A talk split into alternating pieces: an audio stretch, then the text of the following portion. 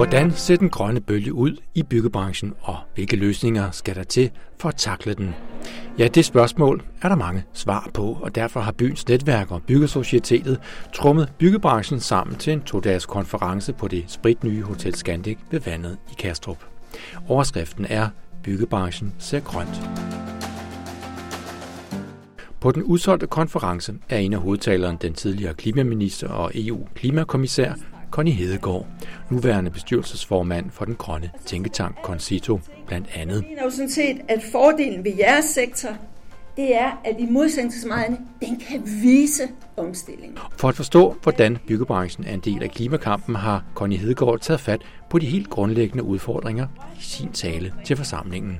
Rigtig god arbejdsløshed. Efter talen så uddybede hun over for byens podcast, hvad det er for klimaudfordringer, vi står overfor her efter at coronakrisen er ved at dæmpe sig, og klimadagsordenen igen er ved at folde sig ud. Det forskerne advarede os om for 10 år siden, for 15 år siden, for det sags skyld for endnu længere siden, det er jo det, vi oplever. ikke. Altså lige pludselig, så øh, sidste sommer, så er der altså skovbrænde, som vi næsten ikke kan forstå det i Kalifornien. Bare for, for at tage et eksempel. Et af verdens rigeste landes rigeste regioner.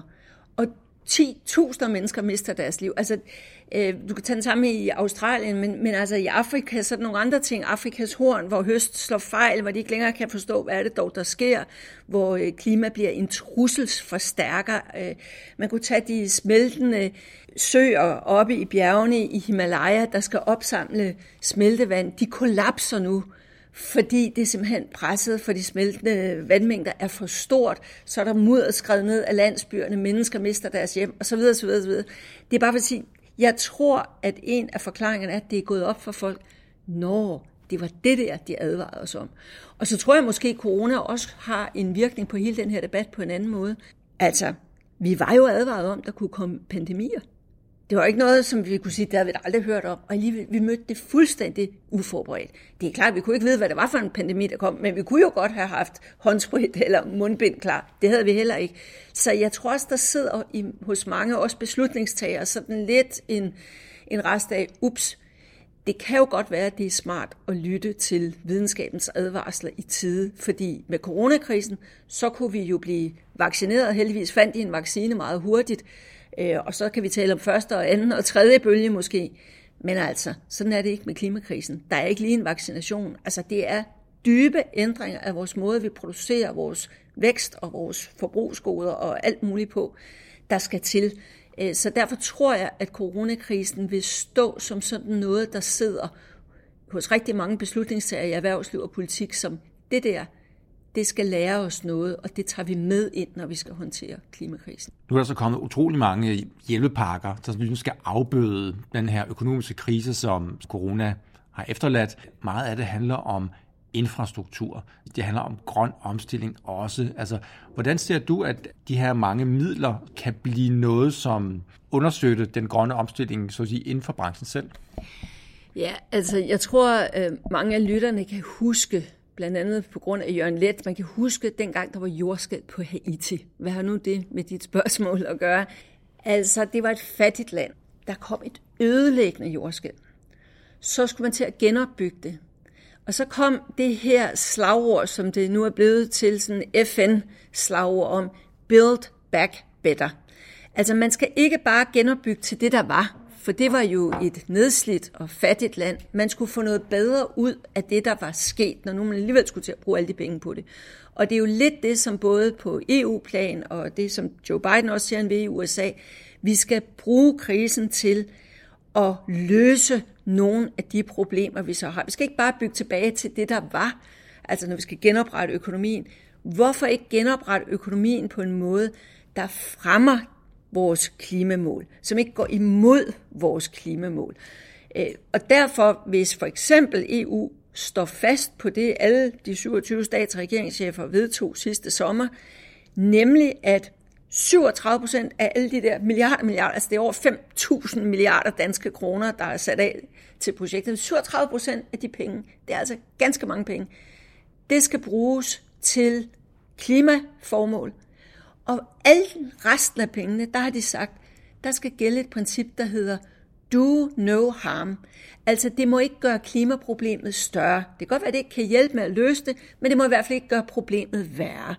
Hvis de tager sig selv alvorligt og rent faktisk gør det, så vil der jo være projekter, som landene måtte komme rendende med og sige, nej, nej, det kan du ikke få penge til her. Altså, du skal gøre noget, der peger i den rigtige retning i forhold til vores klimamål, hvis du skal have del i alle de her genopretningspenge. Så det er jo en enorm mulighed, og det er jo en enorm mulighed for Danmark, som har virksomheder, der har løsningerne, som har teknologierne, som i forvejen er ude på eksportmarkederne.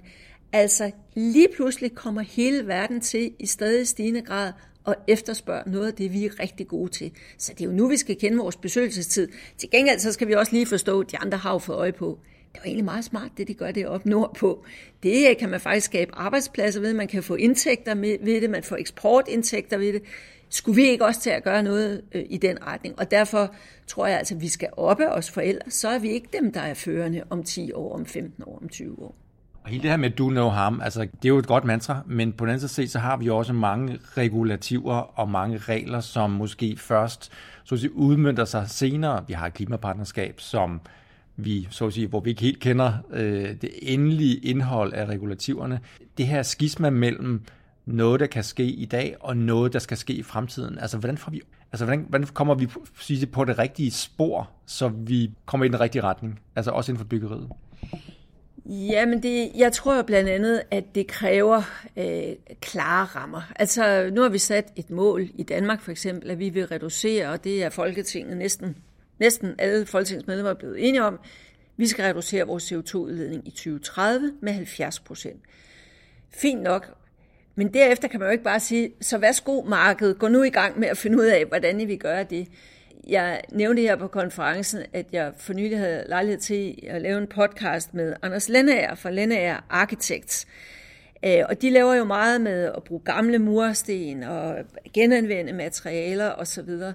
Hvad er hans største ønske til politikerne, hvis man skal komme hurtigere frem i bussen? Det var jo at sige, giv os nu noget klar regulering. Lad være at tro, at vi ikke skal bruge regulering. Der skal være en pris på de her ting. Det skal kunne betale sig at genanvende materialerne. Der skal være nogle definitioner af, hvad der er affald og hvad der ikke er affald, som vi kan arbejde med, hvis vi skal mere i retning af at, at genanvende produkterne, i stedet for at kassere det som affald. Altså giv os nu noget klar regulering. Og det tror jeg i virkeligheden er, er, er noget, der vil være kendetegnende for rigtig mange sektorer. Det handler ikke om, altså der er jo sådan, sådan lidt ideologisk diskussion, som om, hvis bare vi ikke har regulering, så skal markedet nok klare det. Nej, markedet klarer det ikke. Jeg hørte for nylig en direktør fra sådan en meget stor dansk virksomhed, der sad og sagde, at markedet kunne klare øh, det her helt alene. Jeg kunne næsten ikke dybe mig for at lige minde den pågældende direktør om, at hans virksomhed begyndte faktisk først at tage klimaudfordringen alvorligt, da en af de store internationale NGO'er hængte dem godt og grundigt til tørre internationalt for, at de ikke havde, havde rykket. Øh, så jeg tror altså, der, der, der markedet har vi brug for til at sprede løsningerne, til at finde på nyt osv., men rammevilkårene, og det med, at der er sat nogle mål, hvor man siger, okay, om 10 år skal vi være derhen, eller om 15 år skal vi være derhen. Men det med at sætte retning og give nogle fornuftige vilkår til at nå det, og understøtte forskning og udvikling også. Øh, og som til også understøtte de der øh, nye løsninger. Vi ved alle sammen, der er nye løsninger derude. Hvorfor kommer de ikke sådan bredt i spil? Det er, fordi det tit er rigtig, rigtig dyrt at få dem fra den der prototype, man har lavet, og få dem op i en skala, hvor man kan tjene penge på det. Der er det politiske niveau, altså staten og os alle sammen fællesskab, nødt til at gå ind som tid og hjælpe. Det var jo det, man gjorde for eksempel med vindmøllerne. Men man skal jo ikke gøre det i det uendelige. På et tidspunkt, så kører den løsning selv. Fint, så lad os fokusere på, hvad skal vores næste spidskompetence være. Ja, fordi man har jo den her, kan man sige, idé om hockeystaven, ikke? der er sådan på et tidspunkt langt ude i fremtiden, øh, i hvert fald om 10 år, ved hjælp af, af nye opfindelser og, og ny teknologi, og vi hører jo alle sammen om netop energiø og Power to X og andre ting. Det her med, at at det er fremtiden, det er innovationen og udviklingen, der skal bringe, så at sige, broderparten af det, vi egentlig stræber efter i dag. I hvor høj grad kan vi så sige, tage udgangspunkt i det, vi kender i dag? Altså det er jo rigtigt, der er også ting, der skal udvikles, som ikke er færdigudviklet endnu. Og, og dem skal vi bruge for at nå helt i mål i 2050. Men man kan jo også se, at når alle mulige regeringer laver planerne for, hvordan de vil nå de mål, de har sat sig for 2030, så er det jo med de kendte teknologier. Det er jo ikke sådan, at der pludselig lige i morgen kommer en eller anden ny kompliceret teknologi øh, dumpende ned fra himlen. Øh, nu nogle af de ting, man taler så meget om, øh, Power to X, energiøen, altså jeg tror, at i 2033, man tror, at den energiø overhovedet kan begynde at producere den første kilowatt og sådan noget. Så altså, det er jo i vid udstrækning, så er det jo med det, vi allerede kender i dag, at vi skal nå den første milepæl, altså 2030. Og så tror jeg jo i virkeligheden, at noget af det, vi ikke taler så meget om, det er jo, at det handler også lidt om vores øh, adfærd. Det handler lidt om at få et lidt andet værdisæt ind og være mere bevidst om, hvordan vi bruger materialer, hvordan vi øh, køber ting, øh, hvordan vi vores forbrug er skruet sammen. Fordi vi skal i en, en temmelig anden retning. Øh, og det er jo sådan set ikke noget, vi behøver at sidde og vente på indtil år 2030 eller 2040. Det kan vi jo sådan set bare gå i, gå i gang med nu. Og så kan man så sige, når vi taler byggesektor, Altså alt, hvad, nu sidder vi i et brandnyt hotel ude på Amager, mens vi øh, laver det her interview. Øh, det er lige indvidet. Altså det står jo, den her bygning står jo her de næste 100 år. Øh, og det vil sige, den, den står også i 2050, når vi skal være nuludledning. Nu forstår jeg, at de har tænkt rigtig, rigtig mange bæredygtighedsting ind her, og det er jo fint. Men altså, man skal jo bare huske, især med byggebranchen, især med energianlæg, de står typisk i 30, 40, 50 år. Øh, vejanlæg, de står jo som taget i langt længere tid. Så altså alt, hvad vi foretager os fra nu af, det er jo noget, vi også vil blive mødt af, når, når vi når frem til 2040, 2050. Øh, var det nu den smarteste måde at gøre tingene på? Og derfor er det jo vigtigt allerede nu, når vi træffer dispositioner, når vi tænker, uh, skal vi vælge løsning A, eller skal vi vælge løsning B? A er måske billigst nu, men hvis den går imod klimamålene, så kan det jo godt være på det lidt længere sigt, at det faktisk var billigere at tænke sig om nu at, at gøre det rigtigt. Og det er derfor, at det her skal integreres i hele vores tankesæt allerede fra nu. For ellers kan vi lave alle de der fine teknologiske løsninger, vi, vi kunne, kunne drømme om, men det vil ende med at være dyrere, hvis vi ikke kommer i gang nu, i stedet for at vi allerede nu begynder at gøre det, vi i hvert fald kan gøre i dag. Kan vi lige komme ind på det her med, at byggebranchen har nogle særlige udfordringer. Altså vi ser på tallene øh, fra de internationale forskere fra fagkundskaben, altså hvad er det egentlig byggebranchen skal levere, når vi ser på frem mod 2030, i hvor høj grad skal man så at sige revolutionere byggeriet indfra, altså for at nå de mål, øh, man, der er blevet sat? Ja, altså man siger jo sådan roughly, altså i Danmark for eksempel, at 40 procent af vores energiforbrug på den ene eller den anden måde er knyttet til boligerne. Og noget handler om materialer, og der vil sige, det vil sige, der skal man jo allerede nu tænke over, hvordan producerer vi de der materialer? Ved, ved, ved, ved om dem? Kan vi udvikle nye måder at gøre tingene smartere? Men rigtig meget af det er også energiforbrug i bygninger. Så at renovere bygninger, energioptimere bygninger, det betyder altså rent faktisk noget, også for hvor dyr den grønne omstilling ender med at være. Altså jo mindre energi vi bruger, des mindre omkostningstungt vil det være at få omstillet hele samfundet. Og, og der er bygningerne en meget, meget vigtig del. Så tror jeg jo også, at det der med at skabe det, det smarte hjem, det intelligente hjem, hvor vi som, som dem, der bor i bygningerne, oplever mere, nej, hvor var det smart, og lyset kan selv gå i gang, og øh, den øh, regulerer selv temperaturen, og kan mærke, hvornår og hvordan omledes, eller smarte vinduer, der, der selv er selvregulerende. Altså, der er jo masser af ting, hvor vi faktisk er super dygtige i Danmark. Det handler jo så bare om også at få stillet nogle krav jeg nævnte i min tale i dag blandt andet det med de kommunale bygninger. Altså hvis man står der og skal renovere en skole, jamen det er jo ikke klogt ikke at gøre det med den mest opdaterede viden om, hvad der virker, når vi ved, at vi skal i den der retning. Når vi ved, at øh, hvis man gør det klogt, så får man også bedre indeklima, så lærer eleverne mere osv. Det er jo samtidig også at blive lidt dygtigere til at indregne nogle af de der sidegevinster ved at, at, at gøre det bæredygtigt.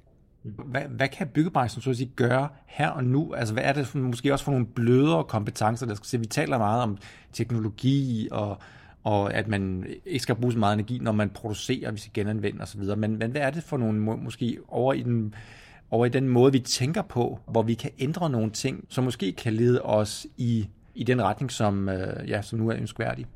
Jeg tror, en ting, man kunne være endnu bedre til, det var er at, at udveksle best practice. Altså, der er sådan en tendens til, at vi skal alle sammen være sig selv opfinde alting forfra. Og vi har altså mange løsninger derude, men vi kunne komme hurtigere til noget skala i de løsninger, hvis vi havde sådan en mere transparent måde at, at dele som om de gode løsninger på. Og så tror jeg også det der med at tænke adfærd ind. Altså, vi har haft en tendens i klimadebatten, det handler meget om naturvidenskab, altså er der et problem, og hvad består det i osv., så er det økonomiske, kan det betale sig, og hvordan gør vi det, og men det der med at forstå, hvordan mennesker vil leve deres liv, at der kommer måske nogle lidt andre værdier i samfundet også. Det tror jeg så i øvrigt også, så kan vi jo slutte, hvor vi startede. Det tror jeg også, pandemien er med til at skubbe lidt på, at flere af os tænker lidt over. Øh, behøver vi at leve helt som vi gjorde før? Er der måske nogle ting, vi vil lave om på? Øh, og hvis vi nu for eksempel, jeg siger ikke, at vi ikke skal rejse med, det tror jeg, vi er rigtig mange, der kommer til igen, men måske ikke helt på samme måde, og hvis vi skal have noget hjemmearbejde, også hjemme, hvor vi bor, så vil der måske også være nogle andre krav til vores altså komforten, når vi er hjemme og sådan noget.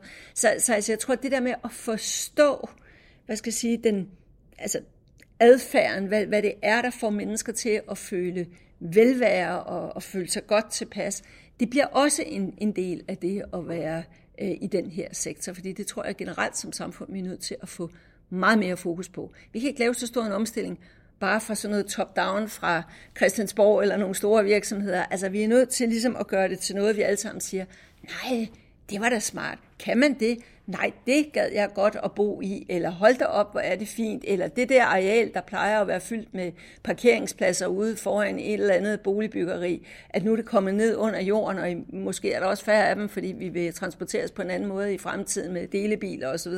Altså det der med at, at vise mennesker løsningerne, det tror jeg er noget af det vigtigste lige nu, fordi folk forstår godt, at der er et klimaproblem, men man kan have svært ved at se, hvor er jeg lige hen i det. Og der tror jeg, at byggesektoren, de er nogle af dem, der kan vise, åh, det er det, der går ud på. Nej, hvor kreativt.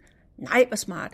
Den fremtid vil jeg gerne være en del af på den måde også gøre klimaløsningerne fra, måske skiftet fra, fra det her med, at man tænker det som en tabsfortælling til, at det skal være en vinderfortælling. Altså at man skaber noget, der er bedre, så at sige, end det vi havde i forvejen. Ja, lige præcis. Altså build back better, ja, og så det der med, at øh, man, altså man, man skal kunne se sig selv i forandring, og så kommer der nogle sidegevinster. Jeg tror, alle, der har prøvet at arbejde med nogle af de her ting, har været som til overrasket over, nej, hvor smart. Altså, det er ikke byggesektor. Hvis nu du tager elektriske biler, man siger jo, når folk først har prøvet at køre en elektrisk bil, så vil de aldrig nogensinde tilbage til den gammeldags bil. Det er sådan set det, vi skal gøre, bare på samfundsskala. Fordi det handler ikke om, at folk skal gå klædt i sikker aske. Vi skal stadigvæk have et sjovt og et kreativt og et spændende liv. Det kan vi også godt. Og Danmark er faktisk nogle af dem, der har vist vejen, hvordan man kan komme med nogle interessante løsninger. Og man kan oven i købet tjene point på det, hvis vi kender vores besøgelsestid nu. Du lytter til Byens podcast. I næste afsnit stiller vi skarp på, hvordan grøn finansiering kan være med til at forandre standarderne inden for byggeriet. Mit navn er Lasse Solsunde, og vi høres ved.